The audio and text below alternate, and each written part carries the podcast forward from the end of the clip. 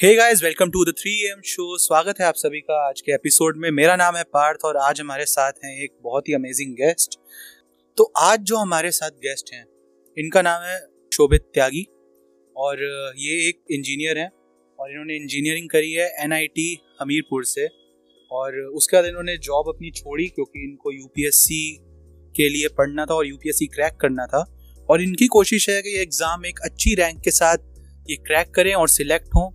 और आईएएस बनने का सपना रखते हैं ये, और काफ़ी आगे तक पहुँच भी चुके हैं इस प्रोसेस में। पर क्या कहते हैं ना कि काफ़ी टाइम आपको एक लक फैक्टर की ज़रूरत होती है इस एग्ज़ाम के अंदर। जो आपको ज़रूरी नहीं है कि मिले, आप हंड्रेड परसेंट अपनी तैयारी करके भी जाएँ तो हो सकता है कि लक आपका साथ ना दे। कई बार ऐसे भी मैंने केसेस देखे, बच्चे देखे हैं कि जो कम भी पढ़ कर जाते हैं, उसके बावजूद भी उनका सिलेक्शन हो जाता है। तो आज हम कुछ सवाल पूछेंगे अपने शोभित भाई से। तो शोभित भाई स्वागत है आपका हमारे शो पर। अरे थैंक्स भाई। तो अपने बारे में कुछ बताइए कि क्या आपके इंटरेस्ट थे बचपन में जब आप पढ़ते थे? तो कौन से सब्जेक्ट के अंदर आपके इंटरेस्ट रहते थे? बचपन से मैं यही सोचता था कि मैं शक्तिमान बनूँगा, क्योंकि मैंने उसी को देखा था टीवी पे और पढ़ाई में इतना इंटरेस्ट था नहीं शुरू में। पर धीरे धीरे करके जैसे जैसे घर वालों ने मतलब थोड़ा फोर्स करा और कुछ चीज़ें समझ में आने लगी बेसिक चीज़ें तो पढ़ाई में फिर इंटरेस्ट डेवलप हुआ। और उसी डायरेक्शन में निकल गया। तो सब्जेक्ट आपके कौन से बचपन से फेवरेट थे? आ, मुझे फिजिक्स बहुत पसंद था स्पेशली तो ये घर वालों का फोर्स करने की वजह से आपने फिजिक्स और साइंस स्ट्रीम चुनी या आपकी खुद की मर्ज़ी थी। एक्चुअली क्लास टेंथ में मुझे ना एक लड़की से प्यार हो गया था। अच्छा। और उसने मुझे बताया था कि ये आई आई टी जेई और sorry sorry to interrupt you पर ये स्टोरी फिर हम अलग पॉडकास्ट के लिए रखेंगे जहाँ प्यार की बातें होंगी याद रखिएगा। बिल्कुल बिल्कुल। तो ये समझ लीजिए कि प्यार ने मुझे इंजीनियरिंग की तरफ़ ढकेल दिया। अच्छा। तो उसके बाद क्योंकि मुझे थोड़ा समझ में आने लगा और ज़ाहिर सी बात है भाई जब आप किसी को चाहते हो तो आप सबसे ज़्यादा उसी को प्रूव करके दिखाना चाहते हो कि हाँ आप उसके लायक हो और वो बहुत इंटेलिजेंट है अच्छा। तो मैं लाइक इंजीनियरिंग फ़ील्ड की तरफ़ थोड़ा सा अट्रैक्ट हो गया और फिर उसी तरफ़ गाड़ी चल पड़ी। अच्छा तो आपको कभी ये लगा कि ये डिसीज़न मैंने गलत ले लिया या चलो ठीक था? चलो ठीक है इमोशंस में आके लिया जो भी आपने लिया है। तो बाद में क्या साबित हुआ कि ये आपका डिसीज़न ठीक था या नहीं? या फिर क्या अभी भी आप देख रहे हैं कि सही था कि नहीं? देखिए जैसे जैसे टाइम बीता तो मुझे एक चीज़ का एहसास हुआ कि डिसीज़न कोई भी आप लें, वो सही या गलत नहीं होते। आप डिसीज़न ले लें, उसके बाद आपका एफर्ट बताता है कि आप उसे सही साबित कर पाएँगे या गलत। अगर मैं नहीं निकाल पाया, इतना टाइम लग गया तो वो किसी और की गलती नहीं है, क्योंकि कोई भी कमज़ोर व्यक्ति ना दूसरे को ब्लेम करता है। सबसे समझदारी वाला काम ये होता है कि आप ज़िम्मेदारी खुद पर लें। और फिर आप देखें कि आप क्या करना चाहते हैं और आप क्यों करना चाहते हैं, वो सबसे ज़्यादा मैटर करता है। अगर आप ये सोच रहे हैं कि आप गाड़ी मिलेगी, पैसा मिलेगा, जो एक हद तक ज़रूरी है थोड़ा बहुत, पर सब कुछ नहीं है तो ज़रूर ये देखें कि मतलब आप चाह क्या रहे हैं अपने जीवन में? वो सबसे ज़्यादा ज़रूरी हो जाता है। अच्छा। जैसे वो थ्री इडियट्स मूवी तो देखी है ना आपने? उसमें वो कहता नहीं है कि ये इंजीनियर बनेगा हमारी गरीबी बिटाएगा जी। तो बस मेरे घर वाले कहते थे कि ये इंजीनियर बनेगा हाँ। तो हमें और आराम मिलेगा। अच्छा। गाड़ियाँ मिलेंगी घूमने को मिलेगा। तो जैसे गवर्नमेंट एम्प्लॉयज़ देखे हैं आपने हाँ। खूब खूब पैसे पैसे होता है। जी जी। तो हर किसी का सपना क्योंकि सब वही कर रहे थे। ठीक है तो मतलब काफ़ी कुछ ये भी था कि सोसाइटी जैसे वर्क कर रही है। तो वहाँ से भी इंस्पायर होकर आपने ये डिसीज़न लिया। वो भी एक फैक्टर था। तो यूपीएससी का आपके मन में कैसे विचार आया? ये यूपीएससी कैसे? और क्या आईएएस या कोई और सर्विस में आप जाना चाहते थे? जब मैंने देखा कि ये जो टेक्निकल सर्विसेज़ होते हैं, ये एक पार्ट है, एक बड़े सिस्टम का, पर हमारी जो सोसाइटी है ना, जिसमें इंजीनियरिंग की ज़रूरत है नो डाउट बट हमारी सोसाइटी में जो इतनी ज़्यादा इन इक्वालिटी अवेलेबल जो प्रेवलेंट है, जो फैली हुई है अमीर बहुत अमीर है गरीब बहुत गरीब है। आप बड़े शहरों में जाएँ तो देखें कि लोगों के पास रहने का घर नहीं मिल पाता और इतना हैवी रेंट होता है। तो इन चीज़ों को जब मैंने देखा और मैंने ये देखा कि एजुकेशन लेवल इतना कम है और मतलब जहाँ देखो मिसमैनेजमेंट दिखता है। जी। आप हॉस्पिटल्स चले जाए इतनी लंबी लंबी लाइनें हैं। आपकी प्राइवेट में जाएँगे तो इतना पैसा मांगते हैं कि आप लाइक कोई नॉर्मल इंसान नहीं करा सकता इलाज। बहुत मुश्किल होता है। तो जब मैं ये चीज़ें देखता हूँ तब मैं देखता हूँ कि कहीं ना कहीं अपनी टेक्निकल फ़ील्ड को सुधारने से पहले हमें अपनी जो सराउंडिंग में सोशल चीज़ें हैं जो सोशल इनक्वालिटीज हैं उन चीज़ों को सुधारना बहुत ज़्यादा ज़रूरी है। मतलब कि आप एक सिंपल सी चीज़ उठा के देख लीजिए कि जैसे एक एक लड़की है या एक लड़का है अगर उसका रंग थोड़ा सावला है तो लोग उसे काला बोलते हैं सांवला बोलते हैं। तो यार देखिए हमें दो मिनट को तो मज़ाक लगता है पर कहीं ना कहीं वो जाके डिस्करेज होता है। उसका कॉन्फिडेंस लो होता है कि लोग क्या सोचेंगे एक लड़की सोचती है कि क्या उसकी वजह से उसका मतलब रिश्ता रिजेक्ट हो जाएगा तो उसके घर वालों की कहीं ना कहीं वो मन में रह जाती है बात। सबके बिल्कुल बिल्कुल। मन में जो बात रह जाती है ना आप ये सोचो कि अगर कोई इंसान है जो इसी चीज़ में अपना दिमाग खर्च करे जा रहा है कैसे वो अपनी सोसाइटी को एक पॉजिटिव वे में सर्व कर पाएगा? जी। तो इन चीज़ों को जब मैंने देखा ना कि यहाँ पे दिक्कत है स्पेशली ये एजुकेशन फ़ील्ड में हम्म। जिसको मैं मानता हूँ कि एजुकेशन बहुत ज़रूरी है। गरीब से गरीब से लेकर जो अमीर से अमीर है एजुकेशन जो होती है ना वो फ्री होनी चाहिए। मतलब मैं ऐसा मानता हूँ। तो ठीक है शोभित भाई आपने लेकिन एक बात नहीं बताई। ठीक है वैसे मैंने अंदाज़ा लगा लिया है आपकी बातों से कि अपने आई ही चूज़ करनी थी एज अ सर्विस पर फिर भी क्या कुछ और था कि आई ही था? आ, एक सर्विस और होती है इंडियन फॉरेस्ट सर्विस मेरा उसकी तरफ़ भी थोड़ा झुकाव था स्पेशली क्योंकि थोड़ा सा मैंने जब बीटेक करी थी अपनी तो मैं हिमाचल में था चार साल, और वहाँ पे मुझे, वहाँ के पहाड़ों, नदियों और मतलब बहुत खूबसूरत लगते थे, जो वहाँ की वादियाँ हैं। तो मैं हमेशा से सोचता था कि जैसे पहाड़ों में, जंगलों में एक पीस मिलता है आपको। और तो मेरा झुकाव उस टाइम थोड़ा सा उस सर्विस की तरफ़ भी था, पर जब मैंने देखा ना कि हमारी जो सोसाइटी है यहाँ पे ज़्यादा दिक्कतें हैं, जिसकी वजह से फॉरेस्ट वगैरह में इंक्रोचमेंट हो रही है। आबादी बेहिसाब बढ़ रही है। जो हमारे भारत की सबसे बड़ी दिक्कत है ना, वो है कि बढ़ती आबादी। अगर हम किसी भी तरह आबादी को अपनी कंट्रोल कर लेना हम वो नेशन बन सकते हैं, जिसकी कल्पना हमारे वेदों में, पुराणों में करी गई थी कि जो भारत असली होना चाहिए। ठीक है? तो अगर हम वेदों को भी देखें ना, उसमें जिस भारत के बारे में बोला गया है, वो हम तभी कर सकते हैं अगर हम बस अपनी पॉपुलेशन कंट्रोल कर लें हम्म। और लोगों को एजुकेट करें।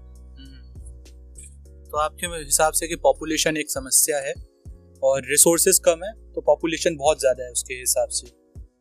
तो चलिए थोड़ा आगे बढ़ते हैं। अब ये बताइए कि चलो ये तो आपने बता दिया कि यूपीएससी में आपका इंटरेस्ट क्यों जगह कैसे जगह अब आपने पहला स्टेप क्या लिया? जब आपको पता चला कि अब यूपीएससी करना है तो पहले तो बहुत नए नए होते हो इस फ़ील्ड में। सो जब शायद आपने स्टार्ट किया था इसकी प्रिपरेशन वगैरह करना तो इंटरनेट इतना कॉमनली यूज़ नहीं होता था तो इन्फॉर्मेशन का थोड़ा अभाव रहता था। आप किसी जानने वाले से पूछ सकते थे, या आपको पहले से इन्फॉर्मेशन होती तो आप आगे बढ़ सकते थे। तो वो फ़र्स्ट स्टेप आपने कैसे उठाया? एक्चुअली एक मेरा फ्रेंड था, जिसने मेरे से करीब छः महीने पहले जॉब छोड़ी थी। तो उसके साथ मैं कांटेक्ट में था, और जब मैंने लाइक सोचा कि टेक्निकल सर्विसेज़ में मैं पहले स्टार्टिंग में था जब उसकी प्रिपरेशन में, तब मुझे समझ में आया कि जैसे मैंने बताया भी था पहले कि जो हमारी सर्विसेज़ हैं, उसमें मेरा इंटरेस्ट उसने जगाया। जब उससे मेरी बात होती थी फ़ोन पे तो वो मुझे बताता था कि हम कम एफर्ट डाल के टेक्निकल सर्विस की लो जॉब लेके अपनी ज़िंदगी तो काट लेंगे आराम से। पर कहीं ना कहीं हमारी आने वाली जनरेशन है ना, वो जब मुड़कर देखेगी तो क्या देखेगी? ये कि उन्होंने कमज़ोरी दिखाई और उनकी वजह से आज हम इस इस भारत में जी रहे हैं। जहाँ पे जीना बहुत बहुत मुश्किल हो रहा है बहुत दुश्वार हो रहा है। सर्वाइवल में दिक्कत है ज़्यादातर लोग पॉल्यूशन बढ़ता जा रहा है। आप दिल्ली हम्म। में अगर आप अस्थमा रोगी हैं या फिर आपको किसी भी तरह की हार्ट प्रॉब्लम है आप बिल्कुल बिल्कुल ये समझ लीजिए कि बिल्कुल गैस चैम्बर में रह रहे हैं जिसको दिल्ली को जो कहा जाता है। तो इसलिए मैंने ये सोचा कि हाँ अगर मैं थोड़ा सा भी पॉजिटिव चेंज ला पाऊँ हम्म। तो क्यों ना क्यों ना हम्म। क्यों ना इस सर्विस में जाए? तो फ़र्स्ट स्टेप क्या था? मतलब फ़र्स्ट स्टेप यही था कि मेरे फ्रेंड ने मुझे बताया। मैंने अपने पास पेपर्स वगैरह देखे हम्म। कुछ सालों के। तो मुझे ये पता चला कि हाँ न्यूज़पेपर्स वगैरह पढ़ना पड़ता है और कुछ बेसिक किताबें हैं जो हमें टेंथ वगैरह तक ट्वेल्थ वगैरह तक हम्म। जो सबको पढ़ाई जाती है। एनसीआरटी एनसीआरटी वगैरह। तो उसमें कोई ज़्यादा बड़ी दिक्कत नहीं है। हम्म। बस ये एग्ज़ाम जो होता है ना जो सबसे पहला स्टेप लिया था वो ये कि मैंने एक मंथ अपने आप को ट्रायल के लिए दिया था अच्छा। कि क्या मैं आइसोलेट रहकर हम्म। पढ़ सकता हूँ या नहीं। क्योंकि ये एग्ज़ाम ऐसा है कि अगर आपका एक स्टेप भी नहीं निकला ये तीन स्टेप का प्रोसीजर होता है इसमें और एक स्टेप भी नहीं निकला ना आपके पूरे के पूरे दो साल चले जाते और लाइक चुटकी में धीरे धीरे धीरे धीरे फ्रस्ट्रेशन डेवलप होता है। तो क्या आप इस फ़ील्ड के लिए हैं? ये एग्ज़ाम आपकी पेशेंस आपकी परसिवरेंस आपकी कंसिस्टेंसी चेक करता है। क्योंकि यही चीज़ आपकी फ़ील्ड में चेक होगी। ठीक है? जब आप आपके पास ज़िम्मेदारी दी जाएगी क्राउड कंट्रोल की या फिर आ, जो गवर्नमेंट स्कीम्स हैं उनको लागू करने की क्या आप उसमें एफिशिएंसी दिखा पाएँगे? तब जब हर तरफ़ से आप पे प्रेशर हो। तो क्या वो मैं बर्दाश्त कर पाता था? तो, तो जब मुझे थोड़ा सा एफर्ट दिखा कि हाँ मैं कर सकता तो ये मेरा सबसे पहला स्टेप था और मैं रिकमेंड करूँगा कोई भी अगर इसके लिए ट्राई कर रहे हैं ना प्लीज़ एटलीस्ट एक महीना ना आप अपने आप को देकर देखिए कि क्या आप कर तो जैसा कि हम देखते हैं कि काफ़ी सारे ना सोसाइटी ने इसके यूपीएससी के लिए ना वो बना रखे हैं, नॉर्म्स बना रखे हैं कुछ, कि भाई यहाँ पे सिलेक्शन होना लगभग नामुमकिन है। जो ब्रिलियंट में से भी ब्रिलियंट स्टूडेंट होता है, सिर्फ़ उन्हीं को ट्राई करना चाहिए।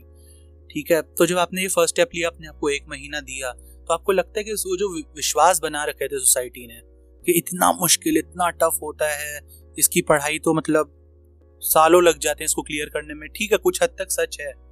पर आपकी क्या राय है कि मतलब इतना भी है जितना बनाया गया देखिए, अगर आप सोसाइटी को मौका दे रहे हैं ये डिसाइड करने का कि सिर्फ़ ब्रिलियंट कर सकते हैं तो आप गलत कर रहे हैं। ये आप डिसाइड करेंगे पहले कि आप ब्रिलियंट हैं और आप करेंगे। ये एग्ज़ाम ब्रिलियंसी नहीं माँगता। ये एग्ज़ाम माँगता है कंसिस्टेंसी इन एफर्ट्स क्या आप आप ऐसा नहीं है कि आप एक दिन 16 घंटे पढ़ेंगे अगले दिन ज़ीरो करेंगे और आपका एवरेज आठ घंटे आ जाए। ये एग्ज़ाम डेली आठ घंटे की पढ़ाई। क्या आप अपने दोस्तों को अपने परिवार से सेक्रीफाइस करके क्या आप वो आठ घंटे डेली दे पाएँगे या नहीं दे पाएँगे? So consistency is one of the main keys main की आपको कुछ भी हो आपको किसी ना किसी तरह करके कुछ भी करके चीज़ों को मैनेज करना आना चाहिए। आपको मैनेजमेंट है अपने टाइम का जो सबसे पहले सीखना पड़ेगा। ठीक है। इस इंटरनेट के दौर में जो फोर हंड्रेड रुपीज़ में आप तीन महीने का रिचार्ज कराते हैं उसमें आपको इतनी रिसोर्सेस मिल जाएँगी यूपीएससी की प्रिपेयर करने के लिए कि आप प्री मेंस इंटरव्यू सब निकाल सकते हैं। बशर्ते क्या आप उस रिसोर्स को एफिशिएंटली यूज़ करते हैं? अब आप ये बताइए कि आपने कितने अटेम्प्ट दिए हैं और कौन से राउंड तक आप पहुँच चुके हैं? देखिए ये लास्ट अटेम्प्ट ट्वेंटी वाला था वो मेरा फोर्थ अटेम्प्ट था। फ़र्स्ट अटेम्प्ट मैंने सिर्फ़ लाइक जॉब छोड़ी थी वो एक महीने की प्रिपरेशन में दिया था। और सेकेंड अटैम्प्ट जो था, वो 2018 का था।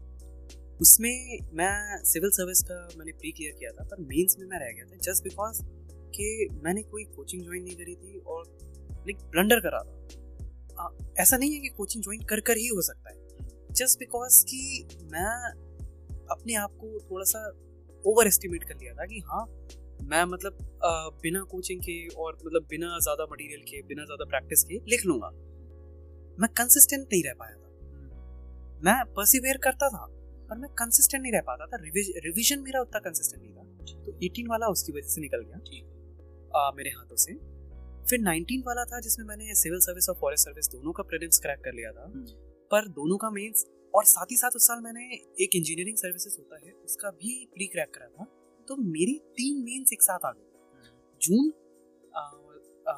अक्टूबर और दिसंबर में। तो मुझे किसी भी एक पर्टिकुलर मेंस की प्रिपरेशन के लिए ना सफिशिएंट टाइम नहीं मिल पाया और उस टाइम मुझे रियलाइज़ हुआ कि मैं कई नावों में इसका पैर रख रखे हैं जिसकी वजह से मेरी नाव बिल्कुल डूब गई। 2020 वाला एफर्ट आया तो उस टाइम लग गया था लॉकडाउन प्रॉब्लम ये थी कि मैं फंस गया था दिल्ली में तो शुरू में तो मुझे अच्छा लगा था कि मैं मतलब प्रिपरेशन अच्छी हो जाएगी। पर धीरे धीरे किसी से बात ना हो पाने के चक्कर में। तो मैं थोड़ा सा फ्रस्ट्रेशन डेवलप हो गया था और एंड तक आते आते इतना ज़्यादा डर गया था हम्म। कि मैं रैंडम पढ़ रहा था। मतलब मैं जो पढ़ा हुआ था वो रिवाइज ना करके रैंडम पढ़े जा रहा था जस्ट बिकॉज़ मैं बहुत घबरा गया था क्योंकि क्योंकि कहीं ना कहीं लॉकडाउन ने मेरे अंदर नेगेटिविटी भर दी थी। मतलब ऐसा लग रहा था कि कोई है ही नहीं। समझ बहुत लोगों के साथ ये हुआ था लॉकडाउन में और 2020 मेरा भी फ़र्स्ट अटेम्प्ट था और 2020 वाला अटेम्प्ट मेरा बहुत ही खराब गया था। तो मैं रिलेट कर सकता हूँ कि लॉकडाउन की वजह से काफ़ी ज़्यादा स्ट्रेस हो गया था। क्योंकि शुरू में पता भी नहीं था कि चल क्या रहा है एग्ज़ाम होगा नहीं होगा डेट क्या है। मेरा तो ग्रेजुएशन लास्ट ईयर तक का क्लैश हो गया था पहले एक बार तो।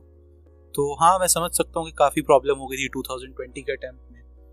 तो अभी नेक्स्ट ईयर आपका क्या क्या कोशिश है नेक्स्ट ईयर ये जो नेक्स्ट ईयर वाला है जो 2021 वाला अभी जून में होने वाला है। इसमें जो 2020 की गलतियाँ थी, सबसे पहले तो वो नहीं दोहराऊँगा जो पढ़ा है, जो मार्क करा है, उसी को मल्टीपल रिविजन करूँगा और पॉजिटिविटी के साथ दूँगा पेपर पिछली बार की जो नेगेटिविटी है ना, वो अपने ऊपर हावी नहीं होने दूँगा। तो अभी मैंने यही सोच के रखा है और साथ ही साथ मैं बहुत ही लिमिटेड पेपर दूँगा। अच्छा इस बार, जिससे कि ज़बरदस्ती ना एफर्ट डिस्ट्रीब्यूट ना हो जाए हम्म। जितनी कैपेबिलिटी और एक चीज़ बताइए कि कोई भी स्ट्रीम का इंसान ये एग्ज़ाम दे सकता है? क्या डिफिकल्टी लेवल चेंज होता है कि आप किस बैकग्राउंड से आ रहे हो उसके हिसाब से? आ, नहीं। अगर आप ग्रेजुएट हैं और किसी भी स्ट्रीम से हैं आप आर्ट साइड से हैं साइंस से हैं या इंजीनियरिंग करे हुए हैं तो कोई दिक्कत नहीं होती। इवन एमबीबीएस करने वाले लाइक डॉक्टर भी दे रहे हैं। तो उसमें कोई वो बड़ी बात नहीं है। आप बस ग्रेजुएट होना चाहिए इस एग्ज़ाम के लिए। मिनिमम बस और डिफिकल्टी लेवल ऐसा कुछ नहीं है। आपके ऑप्शन पर डिपेंड करेगा। आप जिससे ग्रेजुएशन कर रहे हैं, अगर आप उसमें बहुत अच्छे हैं तो आप भी चूज़ करें क्योंकि मैं काफ़ी दोस्तों से अपने बात करता हूँ। कुछ अभी ट्वेल्थ उन्होंने क्लियर करी ही थी ग्रेजुएशन स्टार्ट करी थी। तो कभी यूपीएससी के बारे में पूछते हैं तो उनका ये कंसेप्शन रहता है कि यार, हम बहुत एवरेज स्टूडेंट थे, या फिर हमारा पढ़ाई में मन नहीं लगता था, जो किताबी पढ़ाई जिसको कहते हैं। वैसे वो हर चीज़ में रुचि रखते थे। तो उनका बहुत डाउट रहता है कि हम कर पाएँगे कि नहीं। तो मैंने उनको बोला था यही बात जो आपने कही, यही मैंने तब भी बोली थी उनको कि ज़रूरी नहीं है कि आप बहुत ज़्यादा अच्छे स्टूडेंट हो। बस अगर आपका इंटरेस्ट है इन सब्जेक्ट्स में तो आप कर सकते हो और बस ग्रेजुएट होना ज़रूरी है तो आप ऐसी कुछ मिस्टेक्स बताइए जो आपने करी और किसी भी बिगिनर को नहीं करनी चाहिए। या वो एक्सपेक्टेशंस क्या रखे जब इसके अंदर आए, जो आपने गलत एक्सपेक्टेशन कभी रखी देखिए सबसे इम्पोर्टेंट चीज़ जो मैं कहना चाहूँगा जो नहीं करनी चाहिए वो ये है कि कभी भी आप मटेरियल अपना बढ़ाए नहीं। अच्छा। आप एक डिफाइन कर लें कि हाँ मतलब मुझे ये टॉपिक्स पढ़ने हैं मुझे ये सब्जेक्ट्स पढ़ने हैं मुझे इन बुक्स से पढ़ने हैं मुझे यहाँ से करंट अफेयर्स जिससे कि अगर आप जैसे जैसे एग्ज़ाम नज़दीक आएगा ना हर कोचिंग इंस्टीट्यूट क्या करता है अपनी टेस्ट सीरीज़ निकाल देता है अपना मटेरियल निकाल देता है क्विक रिवीजन नाम से। इन चीज़ों के चक्कर में बिल्कुल ना पड़े आप शुरू से डिसाइड कर लें, बहुत सोच समझ के टाइम लेकर, एक वीक ले लें कि ये बुक्स हैं जो मुझे कवर करनी है, ये टेस्ट सीरीज़ है जो मुझे लगानी है, इन टॉपर्स को मैं फॉलो करना है, बस। जब तक आपका ये पूरा प्रोसेस कंप्लीट नहीं हो रहा है, आप कंसिस्टेंटली उसी पाथ पर चले। मेरी जो सबसे बड़ी गलती रही है, वो ये है कि टेस्ट सीरीज़ को प्रॉपरली एनालाइज ना करना। एग्ज़ाम नियर आते आते अपना ज़बरदस्ती का मटेरियल बढ़ा लेना और उसके बावजूद मेडिटेशन ना करना जिसकी वजह से लाइफ में नेगेटिविटी आ जाती है। आप फैमिली से बात करें दोस्तों से बात करें घूमने भी जाएँ मूवीज़ भी देखें आप अपनी हॉबी भी करें। बस आपको टाइम मैनेजमेंट करना है। आप अगर दस घंटे भी पढ़ाई के लिए दे रहे हैं तो आप टू आवर्स में से एटलीस्ट वन आवर अपनी बॉडी को वन आवर अपने माइंड को क्योंकि ये आपकी एसेट्स हम्म। ये आप समझिए कि आपका माइंड एक बुलेट की तरह है और आपकी बॉडी एक गन की तरह है। हम्म। अगर यही दोनों सही नहीं होंगे आप एम कितना भी अच्छा करें वो बुलेट आपके टारगेट को हिट नहीं करेगी। अगर आपकी ये एसेट्स वर्क नहीं कर रहे हैं सही। जो चलिए ठीक है ये तो हमको पता चल गया कि क्या करना चाहिए या क्या नहीं करना चाहिए। ठीक है कुछ कुछ चीज़ें आपने बताई। एक सवाल जो मेरे को मेरे बहुत सारे दोस्त पूछते हैं और मेरे ज़्यादातर दोस्त अभी ग्रेजुएशन फ़र्स्ट ईयर के अंदर है। मेरे भी दोस्त हैं majority of them are doing graduation first year तो उन्होंने, उनका मेरे से ये सवाल था, पर मैं इतना भी क्वालिफाइड नहीं हूँ इसका आंसर करने के लिए। उन्होंने कहा था कि हम क्या बेसिक्स अपनाएँ, क्योंकि वो अपनी पढ़ाई तो पूरी छोड़ नहीं सकते ग्रेजुएशन की। तो वो ऐसा क्या करें अभी कि जिससे उनका बेस बनना स्टार्ट हो जाए यूपीएससी सबसे पहले तो आप अपनी कंट्री के बारे में थोड़ा जानिए कि हमारी गवर्नमेंट कैसी है। हमारी जो इंस्टीट्यूशन है जैसे कि हमारा सुप्रीम कोर्ट क्या करता है? हमारा पार्लियामेंट क्यों ज़रूरी है? मतलब ये चीज़ें हैं क्यों? अगर हमारा ट्रांसपोर्ट नेटवर्क है तो हमारा हमारा ट्रांसपोर्ट नेटवर्क है तो वो कैसे काम कर रहा है? सिंपल सी चीज़ है कि आप उसमें क्या कंट्रीब्यूट कर सकते हैं। आप एक सिंपल सी चीज़ सोचिए कि जैसे अगर आपको कोई कंप्लेंट करनी है, जैसे मॉस्किटोज अभी जैसे गर्मी आ रही है तो मच्छर बढ़ेंगे। तो अगर आप एक इन्फॉर्म्ड सिटीजन हैं तो आपको ये पता होना चाहिए कि हाँ जो हमारे यहाँ की नालियाँ वगैरह हैं उनमें अगर हम कुछ केमिकल डालें तो मच्छर नहीं होंगे इसकी आपको कंप्लेंट कहाँ करनी है? अगर आप इतना भी बेसिक नॉलेज रखते हैं ना तो धीरे धीरे आपको आइडिया लग जाएगा। ठीक है? तो आपका मतलब है कि अपने आसपास की बेसिक चीज़ों के बारे में जानने जानिए और उसके बारे में एक अपना एक व्यू रखिए। ठीक है? क्योंकि व्यू बहुत इंपॉर्टेंट है क्योंकि प्रीलिम्स आप शायद निकाल ले बिना व्यू पॉइंट के भी, सिर्फ़ नॉलेज बेस पे या फैक्ट बेस पे थोड़ा बहुत अपना एनालिटिकल स्किल यूज़ करके। पर जब मेंस आता है तो मेंस के अंदर आपका व्यू क्या है, वो उस पर बहुत डिपेंड करता है कि आपके मार्क्स कैसे आते हैं। तो ठीक है, शोभित भाई, अगर जाने से पहले आप कुछ बोलना चाहेंगे जो ये एस्पिरेंट्स है या जो आगे देना चाहते हैं ये एग्ज़ाम उनके लिए कुछ तो क्या आपकी राय है उन लोगों के लिए? और जिन लोगों का क्लियर नहीं हुआ वो तो एक चीज़ और जरा आप बताइए कि जैसे कि कुछ लोगों का एग्ज़ाम क्लियर नहीं होता तो मैं तो ये कहता हूँ कि जो एग्ज़ाम के दौरान आप जो चीज़ें सीखते हैं ना शायद आप नॉर्मली ना सीख पाते ठीक है? तो ये प्रोसेस भी अपने आप में बहुत लर्निंग फ़ेज़ होता है तो इस बारे में आप क्या कहेंगे? और कुछ फाइनल रिमार्क्स आप। मैं यही कहना चाहूँगा फाइनली कि देखिए हार हारता इंसान तब है जब वो खुद हार मान लेता है। करी हुई मेहनत कभी बेकार हो जाएगी।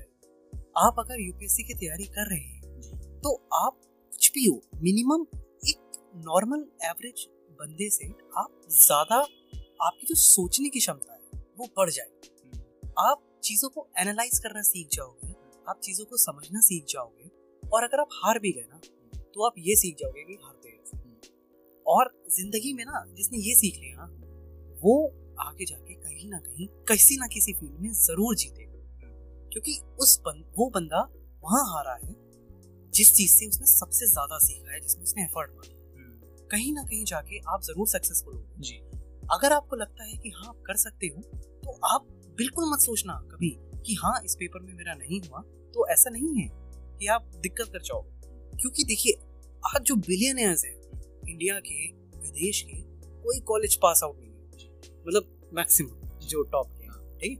वॉरेन बफेट को आप उठा के देख लें आप मार्क जकरबर्ग को देख लें आप आ, ये माइक्रोसॉफ्ट के बिल गेट्स को देख लें तो आप ये इन्होंने अपना पैशन फॉलो करा। जी। पर पर प्रॉब्लम पता है क्या है? क्या आप अपने अंदर वो कैपेबिलिटी देखते हैं? ठीक है? तो कुछ भी स्टेप लेने से पहले प्लीज़ ट्रायल पीरियड ज़रूर दें अपने आप को। आप एक हफ़्ता ले लें चौदह दिन ले लें एक महीना ले लें। उसमें ये तय करें कि हाँ ये ये चीज़ें चाहिए कि हाँ मुझे अपने दोस्तों से ज़्यादा बात नहीं करनी है। मुझे अपने मोबाइल को एक पर्टिकुलर लिमिट से ज़्यादा यूज़ नहीं करना है। मुझे यूट्यूब वीडियोस पिक्चर गाने एक लिमिट से ज़्यादा नहीं सुनने हैं। हम्म। अगर आप एक महीना कंटिन्यूस कर ले जाते तो इस फ़ील्ड में ये आपने एक बहुत अच्छा पॉइंट उठाया कि मोबाइल आप लिमिटेड यूज़ करें क्योंकि जो आने वाली जनरेशन है वो थोड़ा ज़्यादा एडिक्टेड है मोबाइल से। तो क्या आपको लगता है कि सोशल मीडिया बहुत ज़्यादा डिस्ट्रैक्ट करता है? क्योंकि मेरे को पर्सनली लगता है कि करता है। क्योंकि इसका कुछ नशा ही ऐसा है कि आप खुद को रोक नहीं पाते ज़्यादा चलाने से। देखिए इंस्टाग्राम पर्टिकुलर आप कोई भी दवाई लेते हैं जैसे पैरासीटामोल हो कोई भी एलोपैथिक दवाई लेते हैं क्या होता है कि उसके फ़ायदे अगर दस हैं तो नुकसान चार है। जिस दिन उसके फ़ायदे चार रह गए और नुकसान दस हो गए वो दवाई कोई नहीं ले यही सोशल मीडिया है। अच्छा। इसके फ़ायदे चार हैं पर नुकसान दस है। आप उन चार फ़ायदे पर ध्यान देते हो और उसके चक्कर में आपका दस चीज़ों में नुकसान हो जाता है। जिस दिन आप इसको कंट्रोल करना सीख गए उस दिन आपके पास सिर्फ़ चार फ़ायदे रह जाएँगे। तो कोशिश ये करिए कि फ़ायदा उठाए। नुकसान अगर आप अपने आप को इस काबिल मानते हैं कि आप कर सकते हैं तो यूज़ करें वरना छोटा नोकिया यूज़ करें सबसे बेस्ट ठीक है धन्यवाद शोहित भाई आपने इतना टाइम निकाला हमारे लिए और उम्मीद है कि आप आगे भी हमारे शो पर आते रहेंगे और हमारे शो की गरिमा बढ़ाते रहेंगे क्योंकि बहुत इंटरेस्टिंग करेक्टर है शोभित भाई भी अभी ज़्यादा चीज़ों से अभी आपको वाकिफ नहीं कराया हमने इनकी। तो बहुत सारे पहलू हैं इनकी पर्सनैलिटी के भी तो आने वाले टाइम में वो भी हम एक्सप्लोर करेंगे। और धन्यवाद दोस्तों आप सभी का जो आपने टाइम दिया इस पॉडकास्ट को सुनने का। और उम्मीद करता हूँ कि आप लोगों को कुछ सीखने को मिला होगा इससे, और आप अपनी लाइफ में अप्लाई करेंगे वो चीज़ें। और मैं उम्मीद करता हूँ कि आपको ये सब काम भी आएगा। धन्यवाद हमारे शो से जुड़ने के लिए। This is Parth signing off from the three M show